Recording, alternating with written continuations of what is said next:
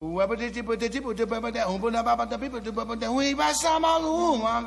love jazz. Pela curiosidade, pela novidade. Une conception musicale unique au jazz. Feel the jazz music in a different way. Quelque chose qui n'a pas encore été joué. Freedom. Et nana. Et nana. Jazz and go. 2 plus 2 égale 22, 2 fois Z égale Jazz, c'est Jazz Co. Et euh, nous vous souhaitons, nous vous renouvelons nos voeux pour euh, cette année 2018. On avait déjà euh, glissé cette petite affaire-là, Pierre et moi-même, puisque nous étions en catimini tous les deux le 1er janvier lors de la diffusion du concert que nous avions enregistré le 19 octobre dernier dans le cadre du festival Musique Rebelle, Coelmec Ensemble, Dharma Quintet, etc., etc. Une séance de rattrapage est disponible d'ailleurs. hein, si vous n'avez pas pu entendre ce concert en direct, vous pouvez vous rendre sur le podcast www.radiocampusparis.org à la page de Jazz Co. On va pas complètement quitter d'ailleurs cet univers euh, musical français des années 70 avec notre invité. Je vais bientôt vous dévoiler son nom et les circonstances de sa venue, mais je dois vous dire également qu'à partir de 23h, elle au singulier, à savoir Mylène de retour à la maison, et il au pluriel, Philippe et Pierre, et peut-être bien moi-même d'ailleurs, viendront vous parler pêle-mêle de musique rebelle aussi, d'une certaine manière, en tout cas de musique contestataire, de spoken word également, et puis de musiciens italiens qui lorgnent du côté des États-Unis et d'autres musiciens italiens qui lorgnent eux du côté de l'Italie. Tout ça, ce sera à partir de 23h, mais dans l'immédiat, notre invité, c'est Julien Achard. Peut-être que son nom ne vous dit rien, mais si je vous dis que Digger Digest, c'est lui, ça va peut-être vous dire un peu plus quelque chose. On a déjà parlé de Julien il y a quelques mois à l'occasion de la réédition de Cossianats. On va en reparler. Bonsoir Julien. Bonsoir. Meilleur. Merci. voilà.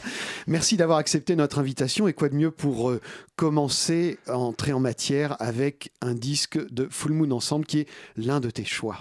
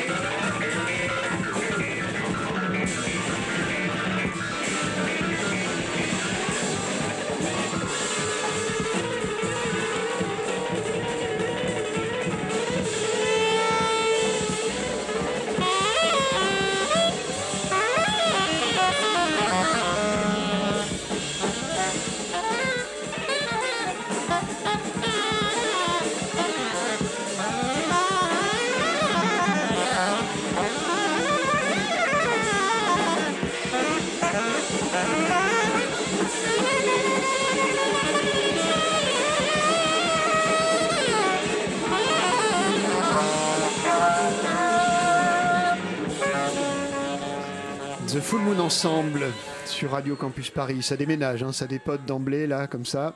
J'espère qu'on a encore quelques auditeurs. Julien Alors, ce, disque de Full Moon Ensemble faisait partie, enfin, pas ce, pas ce morceau-là. Voilà, c'était Samba Miaou qui était sur la compilation Mobilisation Générale dont, tu, euh, dont tu as été euh, à l'origine. Avec euh, JB de Born Bad. Et c'est voilà, c'est sorti sur le label Born Bad. alors, on l'a fait à deux. Je précise. Je, note, je note une chose quand même, c'est que alors ton label Digger Digest, il y a de l'autre côté Superfly qui s'intéresse aussi de temps en temps un peu à cette musique. Born Bad, euh, Stop Gold dont on parlera peut-être tout à l'heure avec la, réédition de, du, collectif Le Temps des Cerises. Et puis le souffle continue. Qu'est-ce qui fait d'un seul coup que euh, bah, des gens, parce que toi tu n'as pas connu cette musique-là à l'époque. J'étais à peine né. Voilà.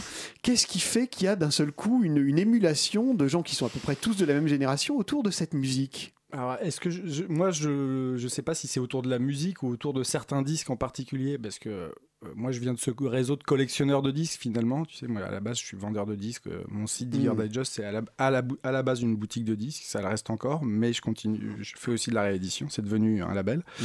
Et du coup, c'est vraiment euh, plus certains disent, tu vois, que euh, se dire, tiens, euh, il y a ce free jazz français qu'on va rééditer, euh, c'est il y, a une réémergence de free jazz. Moi, je vois pas ça comme ça. C'est plus certains disques. Et puis, à force d'accumuler, de collectionner, et puis de voir les, disques de François Tusk, et puis de découvrir certains disques où il y avait des chants contestataires, notamment le chant pour les travailleurs immigrés, là. Mm-hmm. On s'est dit, j'ai commencé à accumuler des morceaux. Je dit, ce serait, ce serait intéressant de faire une compilation qui raconte un peu une histoire de, c'est pas un courant le, le, jazz contestataire français. Il y a pas, ils sont, c'est pas réuni sous une, sous une bannière le jazz français contestataire, mais c'était plein d'acteurs euh, à droite à gauche, isolés ou pas. Euh, on prend euh, Tusk, bon Tusk c'est vraiment le, le, haut, du, enfin le, chantre. Voilà le chantre le plus connu, mais il y en a eu plein d'autres qui ont fait leur truc dans leur coin, des autoproduits, des gens qui ont mélangé la folk et le jazz. Enfin, pas dans le, pas, pas forcément de jazz de proteste dans l'esprit où on l'entend free jazz américain ou quoi que ce mm. soit. Il y a eu d'autres choses. Donc, voilà, de fil en aiguille, on s'est dit on va, on va créer une compilation, on va essayer de raconter une histoire à, travers justement le, contexte social de la France à cette époque-là aussi. Mm. Parce que c'est très important, puisque pourquoi il y avait du jazz proteste Puisque c'était par rapport à toutes les politiques appliquées par les différents gouvernements, qui étaient un peu plus rigides que les nôtres apparemment à l'époque, sur certaines libertés. Mais quand tu parles de, de proteste, tu me parlais d'ailleurs de mélange entre jazz et folk. Est-ce que finalement le proteste, ça passe obligatoirement uniquement par des textes ou est-ce que ça peut être le syncrétisme? Est-ce que le fait de finalement de mélanger plein de choses, tu peux considérer bah ça comme du proteste Moi, je vois ça comme ça. Euh, notamment, je prends qu'aussi à Nats, il n'y a pas de chant dessus, euh, mais il y a un côté euh, on n'hésite pas à mettre bah, euh, le côté occitan, à mélanger ça avec euh, des rythmes euh, du Maghreb et des vrais comment dire des, souffleurs des vrais souffleurs de jazz. voilà et puis du modal hein, voilà un pianiste un piano électrique mm. tout ce fait qu'on va pas dans le sens de la musique commerciale qu'on est dans un truc beaucoup plus euh, universel, je trouverais, je dirais. Mmh. Mmh. On peut penser dans le même genre. D'ailleurs, euh, c'est pour ça que je te posais la question. Alfred Panou et l'Art Ensemble ah bah Chicago, où il n'y a pas forcément euh, quelque chose de, de, proteste. Le texte est plutôt surréaliste. Il est surréaliste, mais tu comprends que mmh. la douleur d'un noir en France dans les années 70, quoi, je pense. Enfin, la, la, difficulté de vivre en tant qu'homme noir à cette époque-là. Enfin, tu le comprends tout de suite à travers des textes très drôles, mais finalement, c'est tellement acide que mm. voilà. Mm. Alors, il faut peut-être préciser quand même, puisque tu parlais du contexte politique, on s'adresse quand même à des, étudiants. On est, alors, début des années 70, milieu des années 70, il y a une espèce de, de, parenthèse politique, 71, 74, c'est Georges Pompidou, avec a priori euh, un peu d'ouverture artistique, je dis bien un tout petit peu, et puis il y a une espèce de, retour à un conservatisme avec euh, ensuite le, gouvernement Giscard d'Estaing. Et c'est à ce moment-là que tout ça apparaît finalement. Hein. Alors moi, je sais que par exemple le disque euh, Attention l'armée, je sais pas si ou c'est plus chant pour les travailleurs immigrés, il avait carrément été fait en, en, opposition à une loi, euh, la loi Fontanet, il me semble, mhm. qui renvoyait les, qui, qui voilà, c'est si les travailleurs euh, immigrés n'avaient plus de travail, euh, bah, ils étaient renvoyés immédiatement chez eux. Quoi. Ils n'avaient pas le droit de rester pour rechercher éventuellement de travail. Quoi. Donc, euh, ils, ont fait, il y a eu une grosse protestation, puis je crois que la, loi a fini par sauter finalement. Elle n'a pas, elle, pas été appliquée. Alors tu parlais tout à l'heure de Digger Digest, c'est- t'es pas né avec Digger Digest, comment c'est arrivé tout ça Comment ouais, ça commence pour toi Je sais finalement pas, ça- moi j'ai toujours été de toute façon féru de musique. euh. J'ai bercé dans un environnement familial. Il y a mon frère qui écoutait Hendrix, ma sœur c'était plus Bowie, mais en même temps elle jouait du, elle jouait du classique à longueur de journée. Mhm. Donc j'étais un peu bercé par tout ça. Et puis après, euh, comme pas mal de, de gars de mon, ma génération, j'ai écouté du hip-hop. Le hip-hop m'a fait euh, prendre conscience qu'il y avait plein d'autres musiques derrière, notamment le jazz. Voilà, c'est- je suis rentré par le, dans le jazz par le hip-hop, comme Mhm. beaucoup, beaucoup de, cette- de cette génération. Ouais. Et puis après, le, le côté, euh, je commençais à faire un peu de la musique en, en bidouillant, en samplant, donc la recherche de disques dans tous les sens. Et puis euh, c'est venu comme ça, j'ai accumulé, accumulé, accumulé des disques. Et puis au d'un moment, il a fallu en vendre quelques-uns pour, euh, pour manger, parce que j'avais plus de boulot. Et puis voilà, c'est venu comme ça. Et après, j'ai vu que je pouvais en faire un vrai métier. Ça a d'abord été la nécessité de gagner, gagner de l'argent Non, non, c'était euh, c'est que j'avais des disques en double, euh, tu vois, des trucs que je tiens, ça je l'ai déjà. Bah, si j'ai ça, euh, je vais le revendre pour pouvoir me racheter ça. J'ai vendu beaucoup de Cosmic Disco pour m'acheter du free jazz et du spiritual jazz à une époque. Mais alors comment ça se fait? Parce que t'aurais pu très bien euh, passer ta vie à écouter Pat Metheny. Et Ouais, pourtant, bah et non, pourtant- justement. et oui, alors explique Oui, mais non. alors explique-nous. Je sais pas, non, je sais pas. Après, les goûts, tu sais, Ouais. tu te forges tes goûts. Euh, j'ai rencontré plein de gens dans mon environnement, des, des- des amis DJ, des gens qui t'apprennent des choses. Tu, pu- tu puisses partout. Après, il y a peut-être une curiosité naturelle, mais bon, ça, il y a plein de gens qui l'ont. Euh, je sais pas. J'ai toujours eu envie de faire, de créer quelque chose euh, autour de la musique, que ce soit un label, un fanzine à l'époque ou des choses comme ça. Ça s'est fait euh, par des, par des biais différents, par la vente, et puis ce qui m'a permis de très bien connaître certaines des discographies entières de certains artistes, des, des pans de musique un peu obscure. Donc euh, voilà. Que- Quel est, à ton avis, le premier disque dans ta collection qui, qui a été la porte d'entrée vers tous ces musiciens dont on, dont on parle ce soir? Alors ce soir, tu parles de ce soir ou les disques euh, rares et obscurs en, général? Non, plus euh, le truc, le côté free jazz. Quoi. Voilà, le côté free jazz français, un peu protesté. Quel est le Alors premier c'est marrant parce que c'est un disque qui est pas connu non plus et c'était je l'avais trouvé en brocante il y a pff, allez, une quinzaine d'années ça s'appelle Steve Potts c'était musique pour le film, Film d'un ami, ami, Voilà. ouais. ça va être un de ses seuls disques euh, solo, solo enfin Ouais, sous son nom. ouais, il a pas Voilà, fait Steve. Potts euh, super saxophoniste euh, américain qui vit encore en France hein, je crois Mhm, qu'il a monté Et je tombe sur ce disque euh, et puis je bah, j'écoute et je trouve ça génial quoi. Je, je comprends pas trop au début la fusion si c'est du free rock euh, Ouais, mais en fait ouais. ça passe dans tout ça passe partout quoi. Ouais, il y a même de a- la pop. Il y a même moments- un côté pop parce que c'est un peu chanté un moment Mhm. euh, mais euh, on sait que c'est du jazz hein, voilà. Mhm. Donc c'est c'est un peu ce disque là puis euh, alors j'ai découvert c'était sur le label 1 2 3 le label après il y avait pas autant d'infos sur le net à l'époque donc j'ai Ouais. j'ai le son puis après fil en aiguille je rencontre d'autres collectionneurs qui me font découvrir pas mal de choses ça, ça se passe beaucoup comme ça à l'époque beaucoup plus que par internet à l'époque tu rencontrais des gens euh, qui, qui te qui te voilà montraient un peu certains pans de musique quoi Tu as parlé tout à l'heure de François Tusk, Ouais. qui est un peu le, pas dire le, le père fondateur de toute cette musique. Bah, malgré lui, vi- visiblement, Ouais, parce que. ouais, malgré lui, en Mais oui, à partir de ce premier disque qu'il avait fait, là, qui s'appelait Free Jazz, c'est vrai que euh, depuis ce temps-là, il a toujours été- innové finalement dans, dans sa musique. Quoi. Il cherchait à se démarquer de ce qui, ce qui se faisait, faire ce qu'il voulait faire. Oui, quoi, oui, finalement. oui, il n'a pas du tout suivi effectivement le, courant classique et c'est ce qui, c'est ce qui fait son, son intérêt. Voilà. Ton deuxième choix, bah, c'est l'intercommunal Freedance Voilà. Orchestral, le, le volume 2, Volume 2, voilà, et le morceau qui s'appelle Relaxation. qui est magnifique.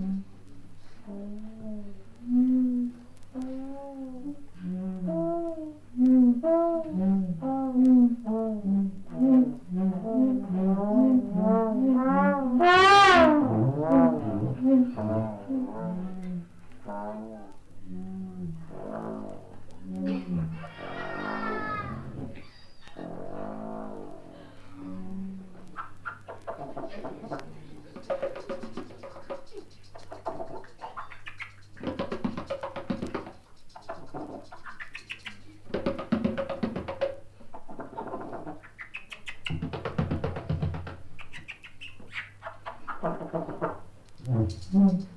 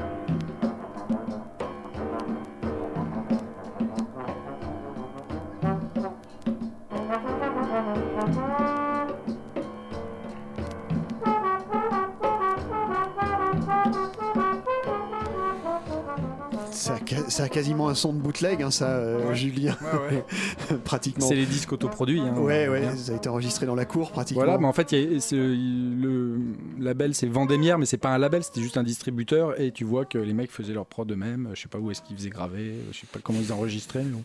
Vendémiaire, ça a un lien avec, euh, avec Palm ou pas? Euh, bah, c'était un distributeur Vendémiaire, plus qu'un label Ah, en fait. Donc il, a distribué Palm visiblement. Je crois Ouais. que c'était Jean-Pierre Graziani qui était à la tête de ce truc-là. Est-ce qu'on peut dire que hum, tu t'intéresses à ces, à ces albums de François Tusk ou Mhm. faut pas le dire?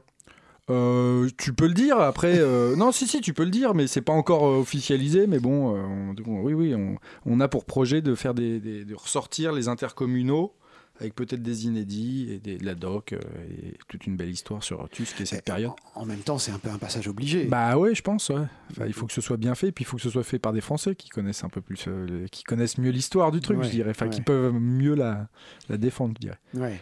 Alors, C'est pas pour être nationaliste, hein, c'est juste que bon. faut quand même que C'est du patri- patrimoine, voilà, c'est faut que notre patrimoine reste chez nous. Euh, Puisqu'on parle de, de réédition, on, a, on a parlé de, de ton label il y a quelques mois ici dans Jazz Co Oui. pour célébrer la réédition de ce magnifique album de Kossianats. Voilà. Moi, ce que je voudrais, c'est que tu nous racontes l'histoire à partir du moment où tu te dis j'aimerais bien rééditer ça, jusqu'au moment où tu reçois les premières copies prêtes à vendre. Ouais, bah alors est-ce que c'est le moment le plus intéressant? Je sais pas, mais euh, non, bah c'était assez facile de le retrouver, hein, Michel. euh, c'était par euh, Nico là qui travaillait chez Superfly, qui, qui l'avait déjà contacté pour euh, voilà, et je lui en ai parlé, et il a dit oui tout de suite, quoi, parce que voilà, il était un peu surpris, mais bon, pas plus que ça. Il a c'est quand même un disque un peu, euh, enfin relativement obscur, hein, qui, qui devait pas être vendu pa- partout. Ouais. Euh, je crois qu'il y en a eu euh, 1000 ou 2000 copies à l'époque, donc c'est vraiment par rapport au marché du disque. Et euh, moi, je l'avais découvert chez un pote à Avignon, donc forcément, c'est un disque un peu du sud, quoi, qu'on Oui. trouve dans le sud. Et puis j'avais trouvé ça bien, mais un peu free à l'époque. Je me suis dit, tiens, c'est peut-être un peu free et tout. Puis à force de le réécouter, euh, il y a le côté visuel aussi du disque que je trouvais top. Et puis euh, son propos, quoi, c'était surtout ça. Mm. Le, le titre du disque, c'est euh, Jazz Afro-Occitan. Enfin, voilà. Que, euh, tout, tout ça fait que tu te dis, tiens, j'ai envie de le faire. Et donc, euh, non, tout a été assez simple. Du mastering, on n'a pas eu trop de difficultés. euh, tu vois, il y, a des- il y a des- il y a des aventures comme ça, musicales, qui sont plus faciles que d'autres, Ouais. je dirais. Ça a dû prendre une année, quoi. Tu vois, entre le moment où on se dit on le fait, et puis. Voilà, j'ai eu des projets où c'était beaucoup plus compliqué. Mais quand même, parce qu'il y a beaucoup de musiciens, ça veut dire qu'il faut tous les retrouver, les Non, non, non, tu retrouves le producteur du disque. D'accord. C'est celui qui produit le phonogramme, qui a produit les sessions à l'époque. Tu lui demandes le, le droit de ressortir, euh, un- voilà, de, de t'accorder une licence. Et en l'occurrence, euh, c'était aussi le, le musicien principal et le compositeur. Euh, Ouais. Je sais pas s'il a tout composé, Michel, dessus, je suis pas sûr, mais quasiment. Ouais. C'est lui qui était à l'origine du projet, c'est le producteur du disque. Oui, parce qu'à un moment, je me suis dit, ah, maintenant, c'est le label finalement qu'il faudrait contacter, mais non, en l'occurrence, c'était pas le label, c'était lui. Donc voilà. En tout cas, pour ce disque-là, ça s'est passé comme Voilà, ça. exactement. ouais, ouais. Après, c'est au cas par cas pour les rééditions. Il y a vraiment des trucs. Je sais que sur certains disques, j'ai demandé à l'artiste. Il me dit Bah écoute, cette face, euh, je peux te la- l'accorder, mais cette face, c'est Universal qui a récupéré le truc parce qu'il y a tel artiste dessus, qui a lui qui a composé. Donc, ouais, il y a des choses qui sont beaucoup plus Et complexes. Eh oui, voilà, c'est pour ça que je posais la question. Bien sûr. Il y, a des, il y a des choses qui sont plus Non, compliquées. celui-là, ça a été. Ça a, ça a été. Et alors, vous avez remasterisé, donc vous avez retrouvé les, les bandes d'origine Non, on est parti du vinyle. Vous êtes parti du Voilà. vinyle. Mais parfois, c'est pas plus mal, hein, tu Oui. sais, parce que là, je suis en train de bosser sur un projet de jazz de- des Antilles, là, donc un, pareil très obscur. On avait retrouvé les bandes, mais les bandes n'ont pas la même dynamique que le vinyle. Oui, euh, Voilà, donc euh, parfois, c'est. là, tu sais, la majorité des rééditions qui se font aujourd'hui, euh, je dirais bien 50 ou 60%, c'est par- par du vinyle, ouais, ouais. par du vinyle. Mais bon, le son, je pense que tu t'en es rendu compte, sonne plutôt bien. Plutôt Voilà, très bien, je dirais. Pour un disque enregistré euh, de manière euh, aléatoire, et d'ailleurs, c'est ce que. Enfin, pas aléatoire, mais de manière un peu. euh, peu, artisanale. ouais, ouais. et d'ailleurs, c'est ce que disait Michel, que lui, voulait pas le sortir, c'est tu ce qui les a un peu poussés à le sortir, pour Oui. le vendre dans les concerts et tout ça. Voilà, avoir un objet, c'est ce qu'on disait François Tusk la dernière fois, c'est que lui, il aimait bien quand même faire des beaux objets. Mm. D'ailleurs, toutes ses pochettes de disques sont belles, et enfin, il y a des beaux visuels, c'est voilà. Alors, quels sont tes, tes clients sur ce, sur ce disque-là? Quelle génération? Quel pays? Euh, C'est plutôt des jeunes qui, qui s'intéressent à cette musique Alors, l'âge de mes clients, je le demande pas forcément. Non, ouais. Mais ouais, ouais, c'est des gens qui. Bon, ouais, je pense que c'est pas des jeunes de 25 ans qui vont forcément en club, euh, Mm. mais euh, pourquoi pas Ça se trouve, je me trompe. Je, je dirais que c'est quand même des, des gars qui ont, qui ont acheté un peu de disques, qui ont écouté un peu de jazz avant, quoi, tu vois. Mm. Mais euh, oui, oui, c'est quand même des gens un peu initiés. Mais donc, du coup, je l'ai vendu euh, beaucoup en Angleterre. Euh, les Su- euh, Italie, Suisse, euh, l'Allemagne quand même pas mal. D'accord. Les, les Belges aussi, ils en ont pris, Belges et Hollandais. Euh, le Japon, ils en ont pris beaucoup au début, voilà.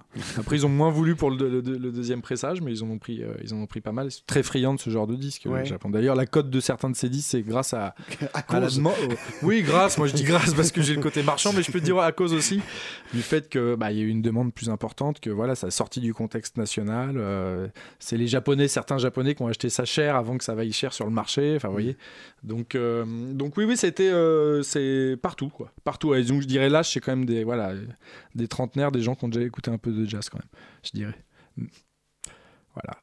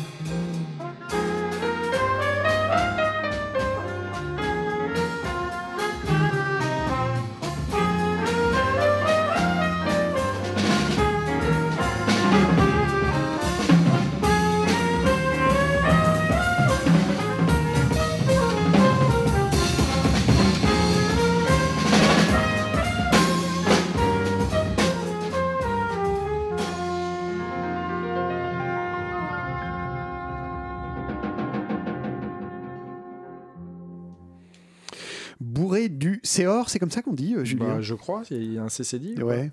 Non, il n'y a pas, mais on dit y a, ça. il y a- Il y a un E. c'est eux, ouais, ouais, Ouais, c'est c'est bon. ça. Donc Ouais. c'est or. C'est vraiment magnifique. On C'est peut, beau, hein. ah, ouais, on peut pas s'empêcher. euh, en tout cas, je ne peux pas m'empêcher de te demander ce qu'il y a dans les cartons pour la suite, parce que là, tu peux pas Ah, t'arrêter le- là. Non, non, non, le prochain disque. Alors, en fait, euh, j'ai beaucoup de projets. Notamment, je monte un autre label. Voilà, ça, euh, voilà, comme ça, voilà, les choses sont Comme dites. ça, c'est dit. Qui s'appelle. Ouais, mais je le dis parce que là, ça devrait arriver. euh, On, on reçoit les pochettes dans une semaine. Mhm. Qui s'appelle Beau Monde, mais qui est beaucoup plus orienté euh, musique euh, tropicale et funky et tout ça. On va y venir Voilà. d'ailleurs tout à l'heure. Et je continue avec Digger's Digest. Donc mon prochain disque, c'était un disque que j'avais compilé sur la compilation Côté Jazz, vous saviez, sur le jazz antillais. Ouais. Donc c'est José Manclière, c'était un batteur de Guadeloupe, des Abîmes, et qui euh, a sorti un disque pareil, comme ça, Debout pour garder. Un disque complètement unique, euh, fusion jazz, euh, gros cas, qui a vraiment qui est hyper singulier, donc lequel j'avais adoré. Pareil, euh, un disque totalement autoproduit, fait dans des conditions plus que précaires, c'est ce qu'il dit à l'arrière des, des pochettes. Et je pense que ça va vous plaire. Enfin, j'ose espérer. C'est encore différent, mais Ouais. Mais il y a quand même quelque chose d'étonnant, c'est que tous ces disques Ouais. qui, qui sont faits un peu euh, dans, dans une arrière-cour, Ouais. on sent, enfin je sais pas si toi tu le ressens, euh, Julien, Ouais. mais on sent en même temps complètement la spontanéité. C'est-à-dire qu'il y a, Bah, y a une ça. puissance, voilà, il y a une puissance par rapport aux super productions. euh, Bah tu puis même parfois, tu vois, c'est drôle de prendre un artiste bon, bah, qui a pas eu une carrière incroyable ou Mm. qui a sorti des disques euh, pas terribles, mais qui a eu une fulgurance, quoi, tu vois. Ou un mec qui a fait qu'un disque et ce disque est une fulgurance ou un morceau sur ce disque. Donc euh, voilà, il y a, euh, tu vois, moi je préfère ça que le mec, euh, le, le- le très bon élève du jazz, quoi. Tu Mm, vois, parce que mm. qui joue merveilleusement bien. Mais moi, il faut que ce soit un peu rugueux, il faut que ce soit un peu Mm. crasseux, il faut que ce soit un peu Que ça autoproduit. vive un quoi. peu. ouais, que ça ouais. vive un peu, Ouais, quoi. ouais, ouais. C'est, tu vois, dans l'esprit de ce qu'a pu faire Sonra, quoi. Il a toujours fait son truc euh, sans se soucier si ça allait se vendre ou pas. Il les vendait au concert, euh, il faisait des magouilles avec les pochettes. Enfin, tu vois, tout ça, ça te donne des choses à raconter, ça crée une vraie histoire. C'est, tout l'intérêt de la chose. Ça donne du relief. Et puis, ouais. et puis au-delà de ça, euh, donc je contacte la plupart du temps, les, enfin systématiquement les artistes, et il y a le côté humain quoi de la personne. Tu sens que bah, il, son disque, il l'a fait parce qu'il aimait faire de la musique et qu'il l'a pas fait pour faire de la thune, et que voilà quoi. Et on le ressent systém- Déjà, tu le sais dans la musique, et puis après, quand tu connais la personne, c'est Quel, ce discours. quel regard il porte aujourd'hui, Michel Mar, par exemple, sur ce disque-là? Tu, tu- tu en as reparlé avec lui? Ah qu'il bien en sûr. Bah, non, lui, il sait que c'est un disque qui, qui a emporté l'adhésion euh, déjà à l'époque des gens qui, qui le voyaient, parce qu'il a beaucoup joué en concert à l'étranger. Ouais. Je sais qu'il m'a dit qu'il jouait souvent en Jordanie, dans les pays, dans des pays arabes et tout. Mhm. Et donc, euh, non, il- je pense qu'il en est assez fier de ce disque-là, quoi. Alors, il dit qu'il était surpris, mais au final, euh, je pense qu'il euh, ce disque, il a, il a- il a- ils ont, ils ont bien fait, quoi. Tu vois, ils ont Mhm. dit qu'ils l'ont fait un peu comme ça à l'arrache et tout. Euh, moi, je trouve que c'est c'est un- c'est un- à peu près son meilleur travail. Il a sorti un autre disque avec Archichep qui est sympa aussi Ouais. beaucoup plus tardivement. Mais ça, c'est voilà, c'est ça correspond à une époque, un son. euh, je pense qu'il a, je sais pas s'il a rejoué avec les, les autres les musiciens dessus. Il y a René Nan qui était le batteur. C'est ce qu'il m'a expliqué sur ça. Il dit, il cherchait vraiment un batteur euh, qui sache jouer. euh, soit c'était un noir, soit c'était un mec qui avait joué avec des blacks, quoi. Parce Mm. qu'il fallait qu'il rythmiquement, il ait un truc euh, Mm. qui est différent. Donc René Nan qui avait joué avec Marius, qui a joué dans les années fin 60 avec Marius Cultier. Cultier, ouais. Voilà. Donc voilà, enfin, tout, tout ça pour dire que oui, oui, je pense que ce disque-là, il, il en est fier. Euh, Il en est fier, même s'il ne le crie pas sur les toits. J'espère que ça. Si ça pouvait lui donner envie de Mais il remonter ressorti- le il groupe. ressort- bah, le groupe, je sais pas. Non, alors le groupe, il m'a dit non, les autres sont un peu vieux maintenant, euh, c'est des vieux cons, je sais compliqué. pas quoi, il me fait marrer. il est assez drôle, hein, il est assez dynamique. Ouais. Il vient de sortir un disque, je- j'ai vu ça tout à l'heure sur, euh, sur, sur Facebook, là, où ça sort fin janvier. Je sais pas avec qui c'est, Ah bah, un écoute, trio. Ah bah, on en écoute, a parlé va- tout à l'heure brièvement. On va, Donc on va voilà. s'intéresser à ça. Euh, on a beaucoup parlé de, de, de ce jazz des années 70 et notre, euh, notre spécialiste du jazz parisien, Pierre Ten. Je suis là. C'est vrai, formidable. Mm. Pierre, toi, tu, tu- tu nous parles beaucoup des, des scènes parisiennes actuellement. On a reçu beaucoup de musiciens euh, de ces scènes-là, beaucoup souvent d'ailleurs de musiciens érudits. On parlait beaucoup de, de- de compétences musicales. Euh, est-ce que ce, cette- cet esprit contestataire, est-ce que tu as l'impression qu'il est toujours là ou qu'il a disparu? Déjà, euh, je suis spécialiste, si l'on veut, de certaines scènes. Euh, Enfin, euh, On va dire que tu es un peu moi, l'ambassadeur de ces scènes-là, en tout cas. moi j'ai du mal à répondre à ça parce que je pense que c'est aux musiciens qu'il faut le demander, même si effectivement je j'en parle avec certains d'entre eux et je les côtoie. Euh, Je pense qu'en fait euh, déjà la comparaison entre les contextes elles sont assez complexes euh, très souvent et je pense qu'aujourd'hui euh, c'est un peu des banalités. hein, je suis désolé ce que je vais dire, mais euh, bah, il faut mesurer qu'il y a les conservatoires qui sont passés par là, il y a Ouais. les subventions qui sont passées par là, et il faut du coup mesurer notamment, je pense que beaucoup de gens autour de la table seront d'accord avec moi, que euh, dans la forme, de façon assez superficielle, les propos qui ont parfois été tenus, qui étaient vraiment radicaux dans les années 70, aujourd'hui ils peuvent euh, passer dans des scènes subventionnées euh, très bon chic, bon genre, Mm. et euh, être applaudis, du moins dans la forme superficiellement. Euh, Il n'y a plus de jazz dans les MJC, quoi, en fait. C'est ça, parce Ouais, qu'à l'époque, c'était un peu ça. Ouais, C'était- plus de MJC. Et- Ouais, il n'y a plus de MJC, mais bon, l'équivalent des MJC, non, il n'y en a pas, en fait. Bah, moi, je pense que ça existe. Il y a plein de collectifs, Oui, ils voilà. font plein de trucs à Voilà. l'arrache, mais euh, déjà, bon, si on parle de disques, c'est noyé euh, dans une Oui. masse euh, de production Qui est enfin, encore dire, plus qui est hallucinante. Ouais. Euh, L'autoprod, c'est devenu euh, gratos, quoi. Enfin, tout le monde peut produire un disque, euh, Mm. ou presque à l'heure actuelle. Après, un bon disque de jazz, c'est encore autre chose, quoi. Non, voilà. mais la qualité, certes. Mais euh, moi, j'ai l'impression qu'il y a plein de choses qui existent. Là, je vois euh, sur le, le vinyle de Kossianat, il parle d'Uzest. Euh, Uzest, ça existe encore, mais c'est juste à 40 ans, quoi, maintenant. Ouais. Et du coup, ces scènes-là, elles ont vieilli. C'est vrai qu'il n'y a pas cet impact-là parce que l'époque, elle a changé et qu'aujourd'hui, pour les collectifs de, jazzmen ou de musiciens en général qui cherchent à recréer un peu ce sorte d'esprit en l'actualisant, c'est vachement dur parce qu'il n'y a pas de pognon, il n'y a pas de public. Quoi. Moi, Mm. Tu- Tusk me disait que quand il, il jouait, euh, par exemple, après la marée noire, il jouait devant 5000 personnes en, Bre- en Bretagne. Ah ouais, Mais bon, après, après la marée noire, c'était un contexte politique Ouais. spécial et ça, mais quand Ouais. même 5000 personnes, c'est tu vois. plus bon, à midi à Paris, aujourd'hui, c'était ouais. pas, c'était- il n'y avait pas 5000 personnes, c'était encore différent, ils étaient moins engagés. Mm. Mais euh, tu vois, tu as des régions en France qui ont l'air plus engagées que, que d'autres, je pense. hein. Après, Mm. je m'en rends après, pas compte. ce que euh, Jean-Louis Méchali, du Ouais. coup, le mec ensemble, Ouais. quand il était venu, ce qu'il nous avait raconté, et il commence à jouer, ça faisait un an qu'il jouait, et euh, Charlie Hebdo, euh, c'est à peine s'ils font la une sur eux, Oui, oui, oui, y ils obtiennent de jouer euh, Oui, dans mais les c'était- parcs. mais euh, c'était nouveau en fait toute Ouais, cette scène. Il y avait vraiment un truc nouveau quoi. Bah, C'est Mhm. comme Tusk quand ils lui ont demandé de. euh, euh, il, a, il a enregistré Free Jazz, je crois que c'est 65 Free Jazz. Mm. Ouais. Euh, lui, il n'avait pas fait le conservatoire, il était un peu autodidacte, donc ils lui ont dit ah bah, Toi, t'es affranchi de tout ce que nous on a pu apprendre au conservatoire. Enfin, tous ceux qui ont fait le, le- le disque avec lui, qui, ont- qui sont des grands jazzmen, j'ai plus les noms en tête. Et donc, euh, oui, voilà, donc il y a ce côté très frais. Qui est, ouais, Mhm. qui aujourd'hui est beaucoup plus dur à retrouver, quoi, finalement. Est-ce que tu as l'impression, Julien, euh, peut-être c'est une question piège, hein, mais euh, est-ce que tu est-ce que tu aurais un groupe ou un artiste à nous un nom à nous donner qui serait un peu le, le, le descendant de ces scènes-là où où- où il y en a pas finalement? Là, aujourd'hui? Ouais. Oh, je pourrais pas te dire. Je suis sûr qu'il y en a. En plus, je te dis non, il y en a pas, mais déjà, Ouais. il y a toujours un, il toujours un, un allumé qui fait un truc dans son coin et tout. Si, mais euh, en France, tu veux dire, ou en ouais, Europe? ouais, ouais, en France par exemple. J'ai passé pour un ignorant parce que non, mais je connais très mal les nouvelles scènes et tout, mais il y a plein de. Je sais qu'il y a. Moi, je, je- tu vois, aujourd'hui, ce que j'essaie de regarder, c'est les trucs de jazz antillais, les- ce que font les mecs aujourd'hui. quand D'accord. voilà. Et il y a plein de trucs super, mais pareil, c'est noyé dans la masse. Dans la masse, c'est de la musique presque ésotérique pour euh, les gens qui s'y intéressent. Et C'est très dur pour ces gars-là de, so- tu vois, de, de- de sortir de, du sortir du lot, quoi. Je, je trouve. Voilà. Eh ben, on va Après, il y a plus de canaux de diffusion aujourd'hui, donc ça, Ouais. c'est encore un autre débat. Et moi, puisqu'on est sur. pas euh, trop se tromper, parce que dans les années 70, c'était pas si évident non plus De, de... de- de- d'avoir du public. Oui, il y oui, avait oui. Boulevard Mais il y en avait. Ouais, hein, Il y en avait, ouais. Mais euh, ils ils étaient pas forcément dans les grands clubs. Ouais, je- ouais, ça, je suis d'accord. hein.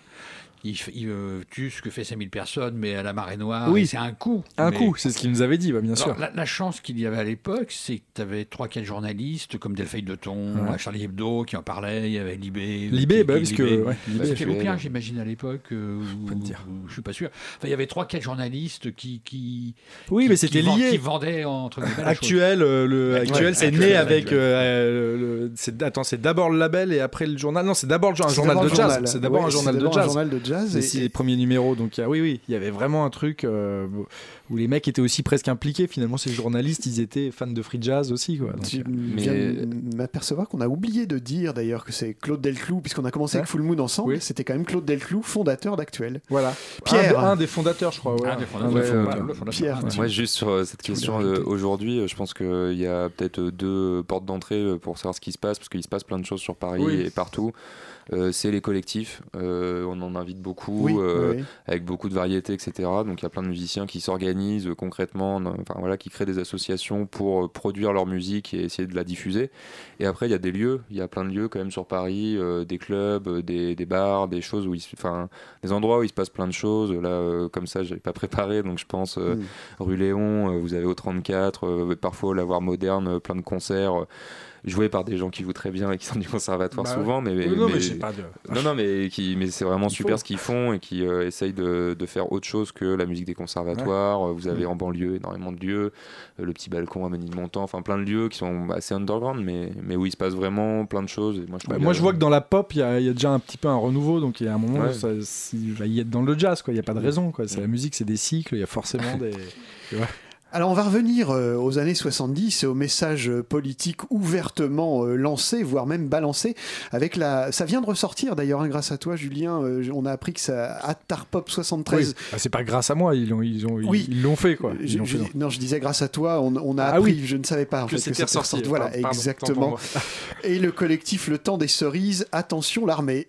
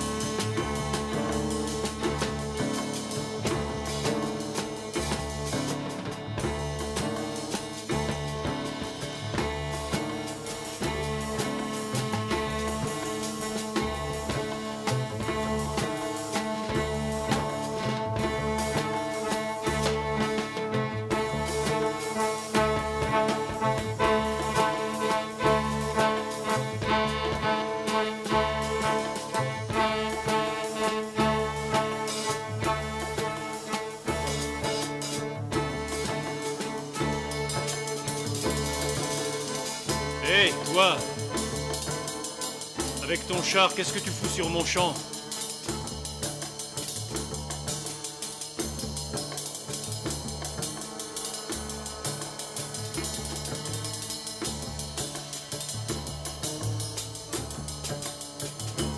Derrière les murs des casernes, dans les camps, attention l'armée. Il y a des commandos qui s'entraînent, il y a des fusils qui sont chargés.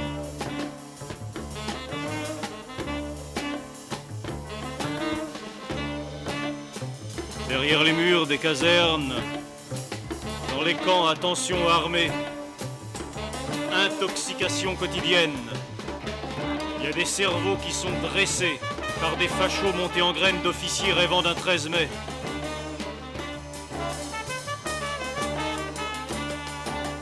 Hé, toi Avec ton char, qu'est-ce que tu fous dans ma rue?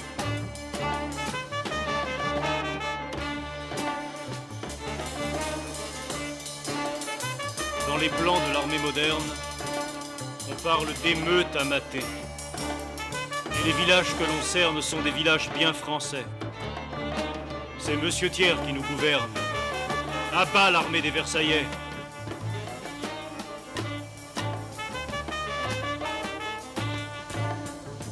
Derrière les murs des casernes, dans les camps, attention l'armée. À Margival, Gangeers, Keller, la guerre civile est déclarée. Derrière les murs des casernes, dans les camps, attention l'armée. Derrière les murs des casernes, dans les camps, attention l'armée.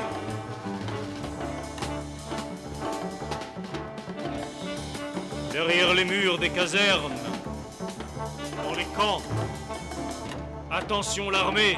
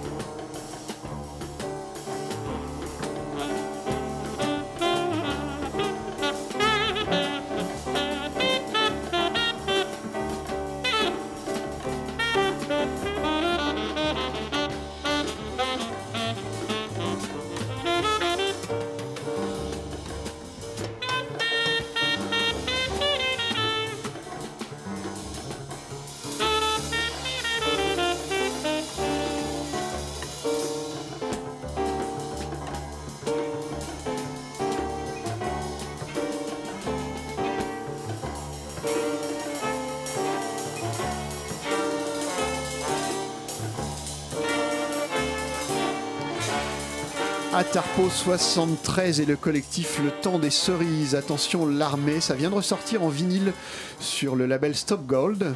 Et euh, bah, c'est un disque qui alterne à la fois les, superpositions comme ça de, voix et en même temps parfois des montages avec des interviews. On parle notamment d'un, sur la, la dernière, la, la- la face A, le deuxième morceau de la face A, d'un accident qui a touché la Grande Muette dans les années 70 et qui a occasionné la mort de quelques militaires. Nous étions dans cet univers, Julien, mais ça ne fait pas, il n'y a pas que ça. Tu aimes aussi beaucoup la musique euh, antillaise au sens large du terme. Oui. Et tu nous as amené un truc fabuleux. Moi, je connaissais pas du tout Gérard Loquel. Voilà, Gérard Lequel, parce que tu, on parlait de musique contestataire. Et tu en parlais tout à l'heure, tu disais est-ce qu'il y avait forcément besoin d'avoir des voix et tout? Là, en l'occurrence, il y a des morceaux avec des voix, mais c'est euh, la manière dont il fait sa musique qui est finalement euh, très, euh, je sais pas si c'est contestataire, mais qui est euh, anticonformiste, on va dire plutôt. Et puis tout le discours politique qu'il a pu avoir, puisqu'il a carrément créé ce qu'on appelle euh, le traité de gros cas moderne. J'ai, amené le- une partie du livret qui était sorti avec un coffret, voilà. Donc c'est euh, sur le prolétariat des Guadeloupéens. euh, et voilà, il y a tout, euh, tout un historique, on comprend son état d'esprit et c'est hyper intéressant. Et même musicalement, il a, créé ce qu'on appelle le gros cas moderne, donc euh, mélange du gros cas, les percussions tradition- traditionnelles de la Guadeloupe, avec du jazz. Voilà. Qu'est-ce que tu peux nous dire sur Il est guitariste. hein, il est guitariste, guitariste, percussionniste. Enfin, je voilà, je suis pas un spécialiste de local, mais j'ai découvert son travail et j'ai trouvé ça vraiment hyper intéressant. Ouais, ouais, Il faut- c'est complètement et c'est complètement méconnu en fait. Ah, c'est- bah, je sais qu'il a joué par exemple au festival Banlieue Bleue il y a quelques années, euh, il me semble. Ouais. Il y a même longtemps, je pense. Et c'est un monsieur qui est assez âgé aujourd'hui. Mais il a formé des jeunes qui font euh, cette espèce de, mélange de jazz et de gros cas. Alors lui, je crois qu'il c'était vraiment très radical, hein, son propos, son discours, même la manière dont il fallait jouer le gros cas. Enfin, le gros cas moderne, comme il disait. euh, voilà, il- c'était vraiment... Je crois que c'est... Il est même... euh, on, on voit dans ses propos, là, par exemple... le- c'est euh, c'est- le type est un personnage parce que euh, alors, euh, par exemple qu'est-ce que je peux vous prendre Euh, voilà alors, il- créateur de la théorie du gros cas créateur de la théorie des trois cultures enfin il est vraiment dans- professeur de musique guadeloupéenne il est vraiment dans un truc on défend notre tradition, notre culture de l'envahisseur, entre guillemets, euh, mu- musicalement parlant. euh, donc, c'est vraiment un personnage à- dont, dont il faut parler. Et peut-être qu'il faudra rééditer son travail un jour, je sais pas. Ah oui, c'est pas, je sais pas, Ouais. il faudra le rééditer, c'est sûr. Merci Julien d'avoir été prie. avec nous. Merci beaucoup de m'avoir reçu. Bah, c'était un plaisir, c'était super, c'est passé trop vite comme Oui, d'hab. en effet. Et ben on se quitte avec Gérard Loquel. Merci, au revoir. Alors du coup, on passe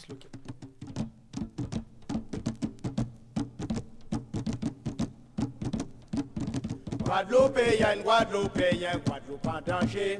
Nous ne pouvons pas rester comme ça. Faut nous mettre toute force en nous. Adam, c'est le combat pour nous résister. Des jours en jour, les blics envahissent nous. Faut nous faire attention, tant qu'à passer. Guadeloupéen, Guadeloupéen, nous tout cas de bout, tout ensemble pour nous paix. Sauver pays là et gagner liberté en nous. Sauver pays là et gagner liberté en nous. Gagner liberté en nous. Guadeloupéen, Guadeloupéen, Guadeloupe en danger. Nous peut pas rester comme ça. Faut nous mettre toute force en nous.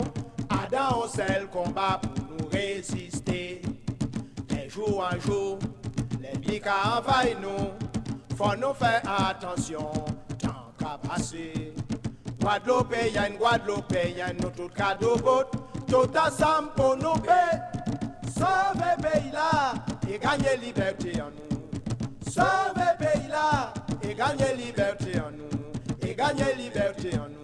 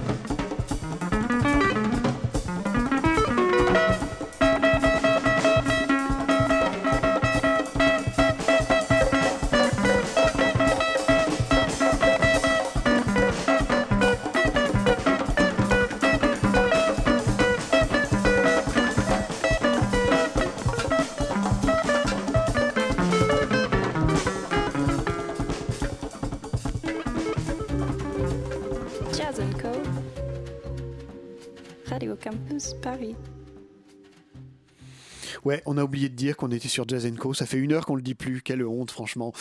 Euh, Radio Campus Paris 93.9. Nous étions avec Julien Achard du label Digger Digest. Je vous donne l'adresse du site D-I-2-G-E-R-S-D-I-G-E-S-T, sans tirer, sans, etc., etc.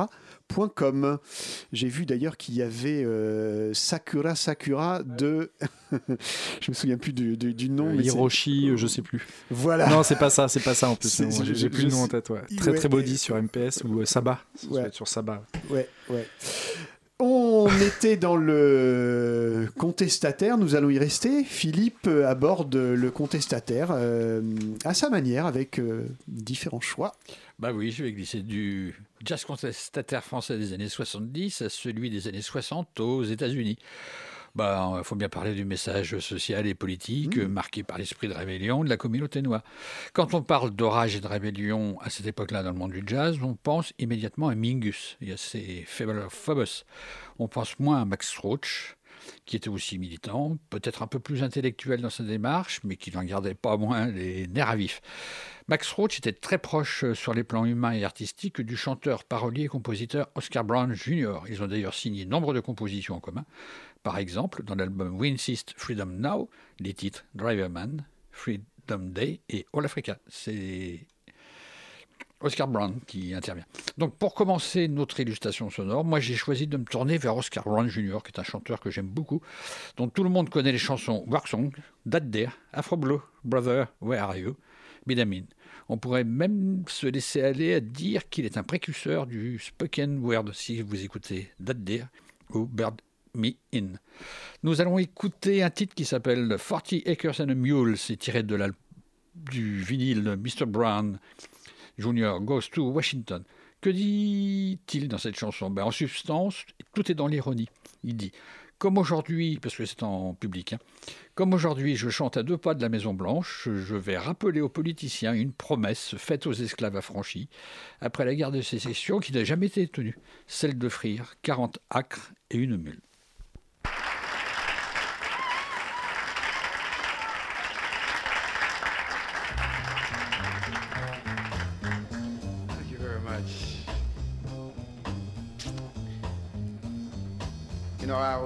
Playing Washington, D.C. Makes me feel not only among friends, but close to the seat of government. Provides me with an opportunity to deliver, for example, this, this open letter pressed into my hands by a man on my street. If I'm not mistaken, I once read back during that short spell I spent in school where every slave set free was supposed to get for slaving 40 acres and a mule.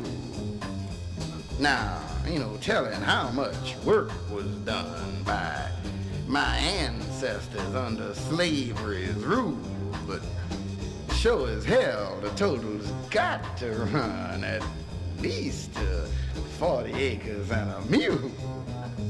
Now, I'm not saying this to see folks sweat, because I'm not bitter, neither am I cruel, but ain't nobody paid for slavery yet.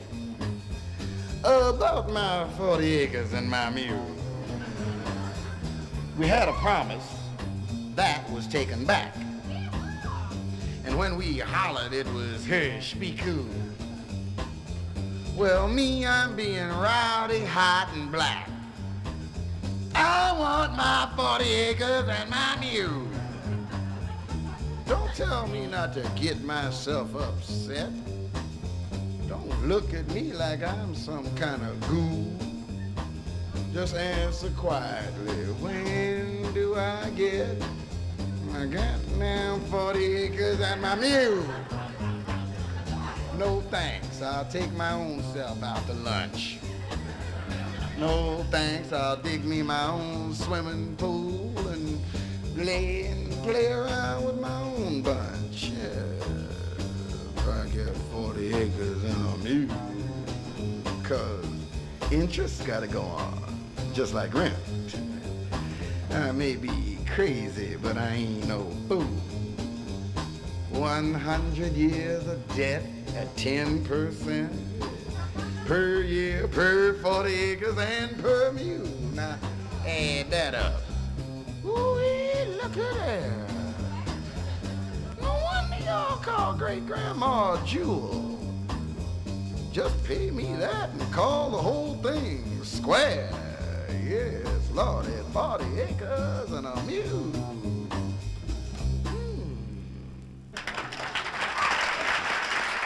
Moi, au moins, je vous passe des trucs sympas. hein.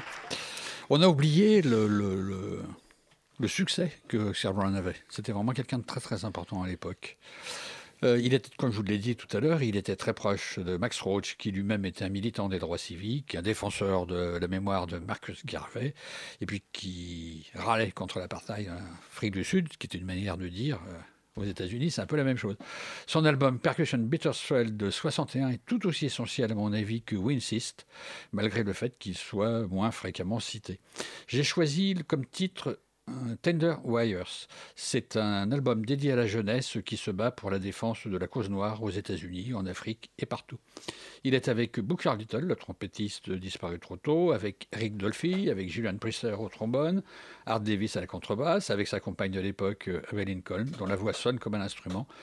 Et en plus, Roach s'est adjoint deux percussionnistes latinos. Carlos Potato Valdez, qui est au conga, et Carlos Totico Eugenio aux petites percussions.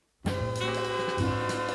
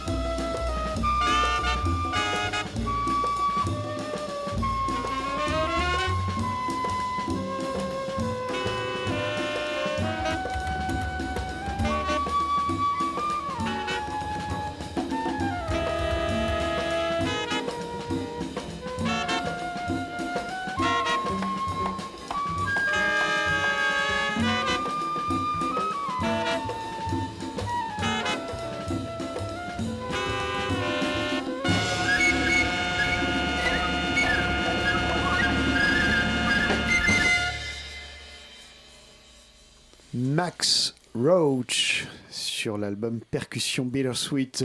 Tout à l'heure, Philippe parlait de spoken word et de spoken word à spoken word, il n'y a qu'un pas, voire moins que ça. Et Mylène va aborder le sujet. Oui, tout à, tout à fait. Si je te réveille, tu le dis, hein, Mylène. Hein. Après ce titre, euh, oui, je me suis un petit peu, un petit peu endormie, excusez-moi. Donc effectivement, on a parlé de la défense de la communauté noire avec les artistes comme euh, Oscar Brown donc, et Max Roach tout à l'heure avec Philippe.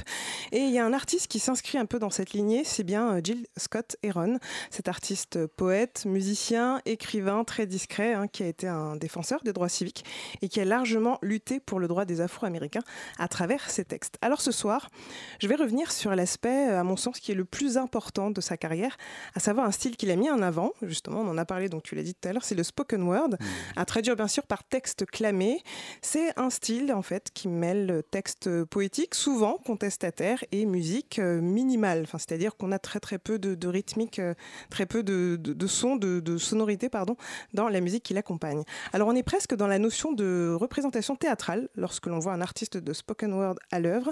Et pour Gilles Scott tout commence réellement en 1970, quand il met en musique en fait son recueil de poèmes Small Talk, un opus puissant d'où sortira justement la première version de The Revolution Will Not Be televised. Exactement. Ce spoken word permet, quand on écoute Jill Scott Heron, de concentrer en fait l'auditeur sur le texte. Les percussions derrière permettent, elles, d'accentuer et de rythmer le texte qui est clamé par Jill Scott Heron. Alors on va écouter tout de suite un exemple. C'est euh, un extrait de, cet album Small Talk qui est sorti en 70 sur le label new-yorkais Flying Dutchman Records. On va écouter Plastic Patterns euh, People de Jill Scott Heron.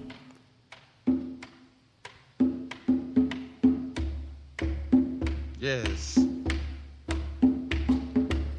Glad to get high and see the slow motion world. Just to reach and touch the half notes floating. World spinning orbit quicker than 9 8 Dave Brubeck. We come now frantically searching for Thomas More, Rainbow Villages.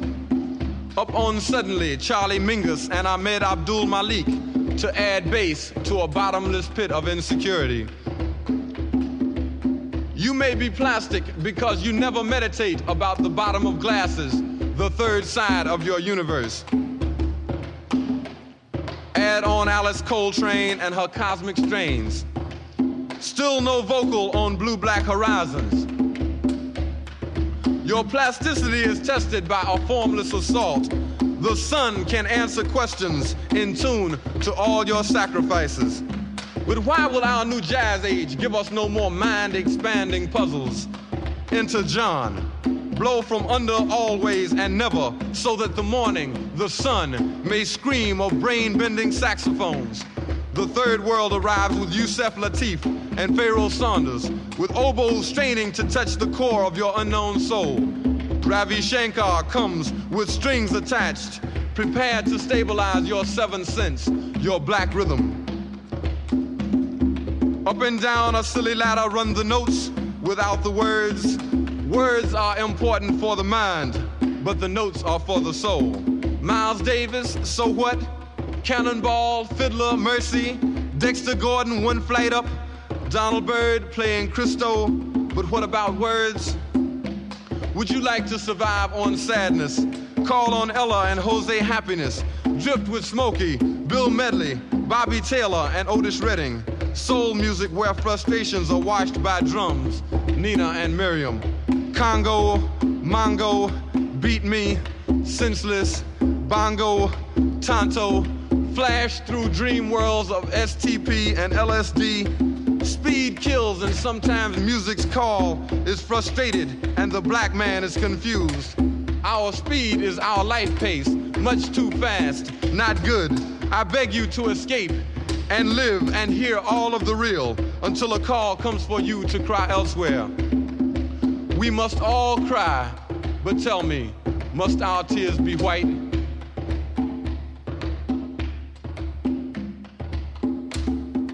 C'était donc Jill Scott Heron et le titre euh, Plastic Pattern People sur l'album Small Talk sorti en 66 sur le label Flying Dutchman Record. Et comme tu le disais justement euh, hors antenne Philippe, ça fait beaucoup penser donc au groupe The Last Poet, qui est un groupe qui a été formé à peu près à la même période.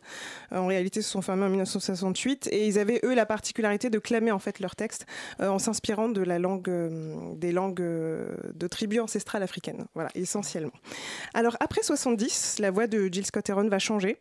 Pareil pour sa musique, on va trouver le, en fait, le spoken word va s'effacer au fur et à mesure, mais bien sûr, il va garder un petit peu euh, tout au long de sa carrière cette poésie dans ses textes. On sera plus dans une musique plutôt euh, marquée jazz, soul, parfois funk, ça peut arriver sur certains titres.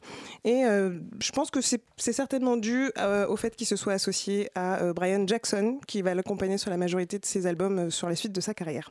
Alors bien sûr, Gilles Scott Heron, une carrière bien riche, qui aujourd'hui fera dire à de nombreux musicologues qu'il fait partie des précurseurs du hip-hop, bien sûr avec The Last Poet qu'on a évoqué tout à l'heure, si on reprend la notion de texte clamé sur une instru, euh, sur une instru tout simplement. Alors pour clôturer cette chronique, on va donc écouter Is That Jazz, qui est sur l'album Reflection, sorti cette fois-ci en 81 sur le label, le label pardon, Arista Records.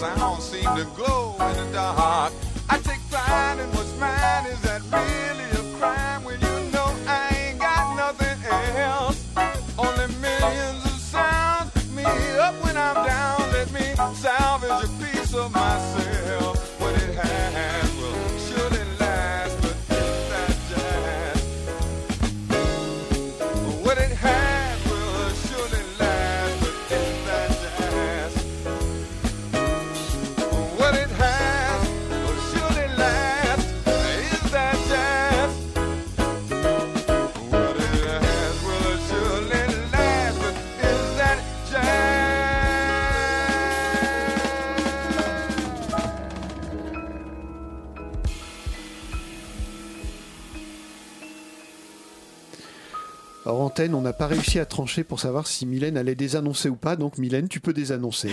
Merci Olivier.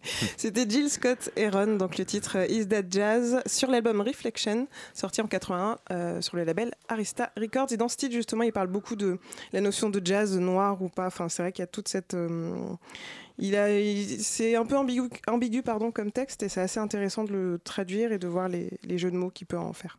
Tu peux nous le traduire pour la prochaine émission? Oui, bien sûr. Je vais essayer de le Rendez- faire. Rendez-vous est pris. Sans transition, parce qu'on ne peut pas faire de transition entre Jill Scott Heron et la nouveauté euh, d'un groupe euh, italien qui sort sur le label Clean Feed. Et c'est Pierre qui nous en parle. Effectivement, et je suis bien embêté parce que j'avais une théorie euh, pour euh, essayer d'analyser cette émission. Ma théorie, c'était que euh, on était parti sur un truc où plus vous êtes tôt dans l'émission, plus c'est des musiques un peu raides, et on attaquait sur Full Moon, et plus c'est tard. Plus ça va, mais là on sort d'un peu de funk et de groove, donc euh, je l'ai un peu. Voilà, Mylène me l'a faite à l'envers. Je suis très énervé. Et je crois qu'il y a un complot en fait, Pierre, contre Voilà, toi. donc euh, voilà, je suis très mécontent, mais bon, je vais rebondir quand même sur la première heure. On avait parlé de euh, la reprise et des influences euh, qui pouvaient exister sur des scènes euh, actuelles et des musiciens un peu plus jeunes qui s'influençaient donc des euh, périodes contestataires antérieures musicales liées au jazz. Et là, j'ai découvert, voilà, j'ai reçu dans ma boîte aux lettres il n'y a pas très longtemps cette nouveauté Clean Feed. On avait déjà expliqué il y a quelques semaines nos prévenances parfois sur ce label un peu hyperactif, un peu trop hyperactif parfois, très marqué, euh, enfin qui euh, édite beaucoup de free jazz euh, actuel d'un peu partout, hein, beaucoup de musique improvisée qui est basée à Lisbonne. Et là, j'ai eu une grosse surprise euh, parce que en fait, c'est un quartet d'Italiens que je ne connaissais pas.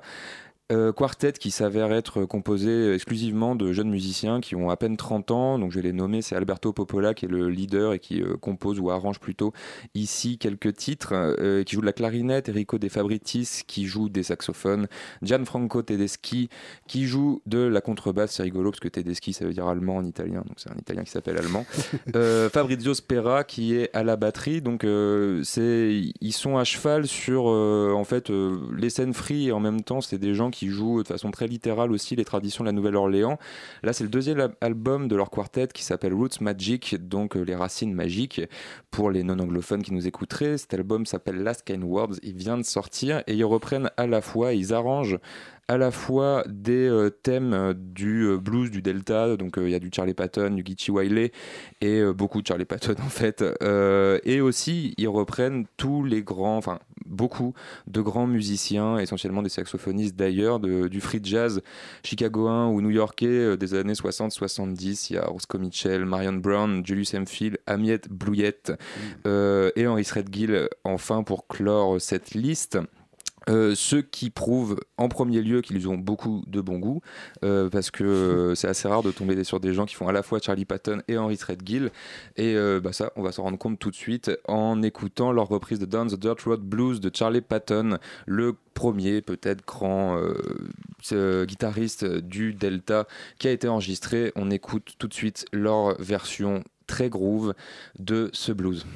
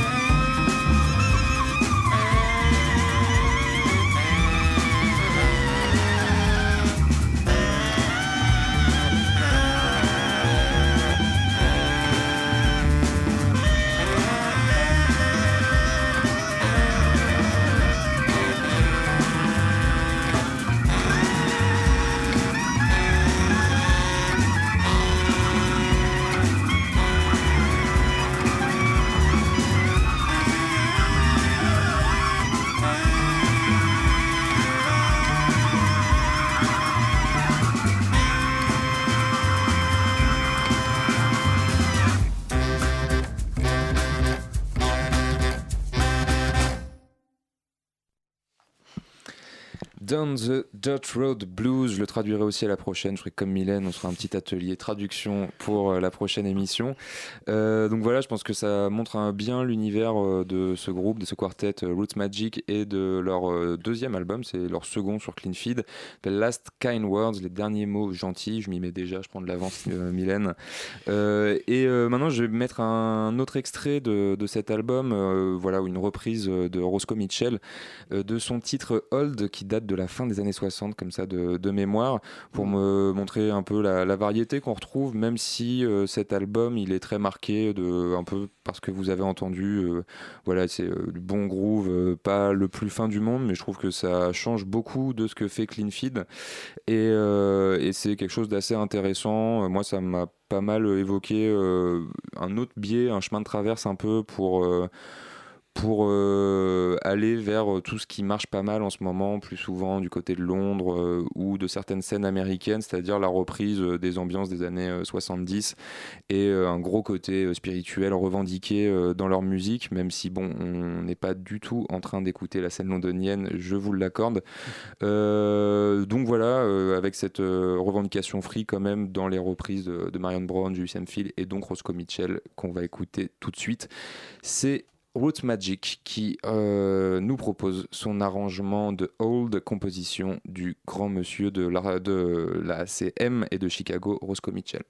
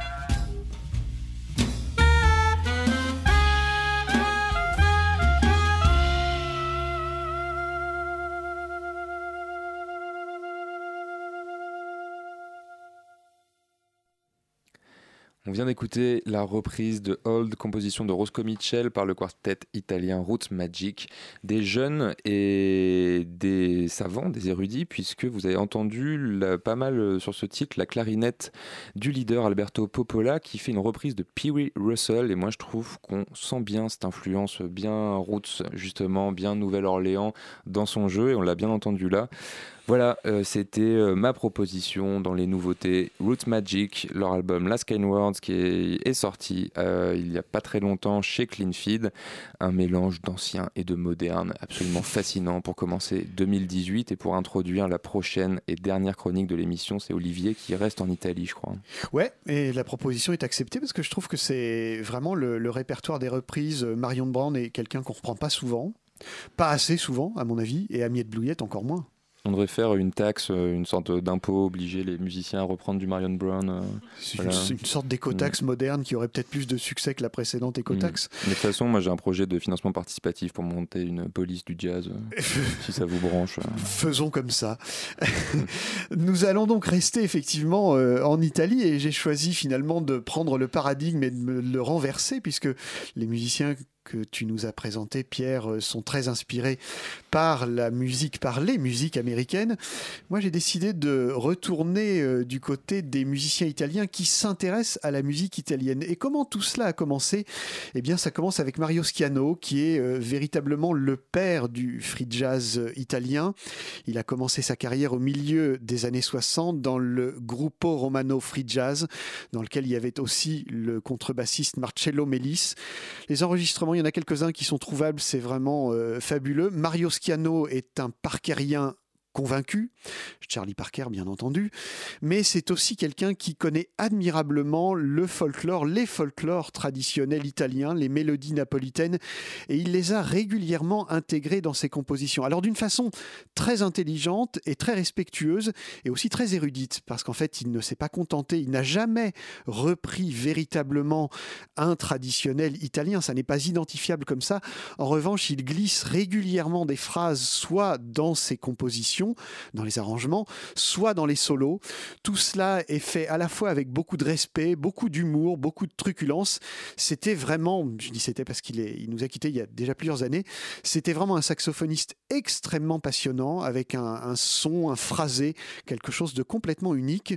On va écouter pour illustrer euh, ce propos un extrait qui s'appelle Palazzo Panorama de l'album Le bien nommé Sud, enregistré en 1973 et à formation très très variable.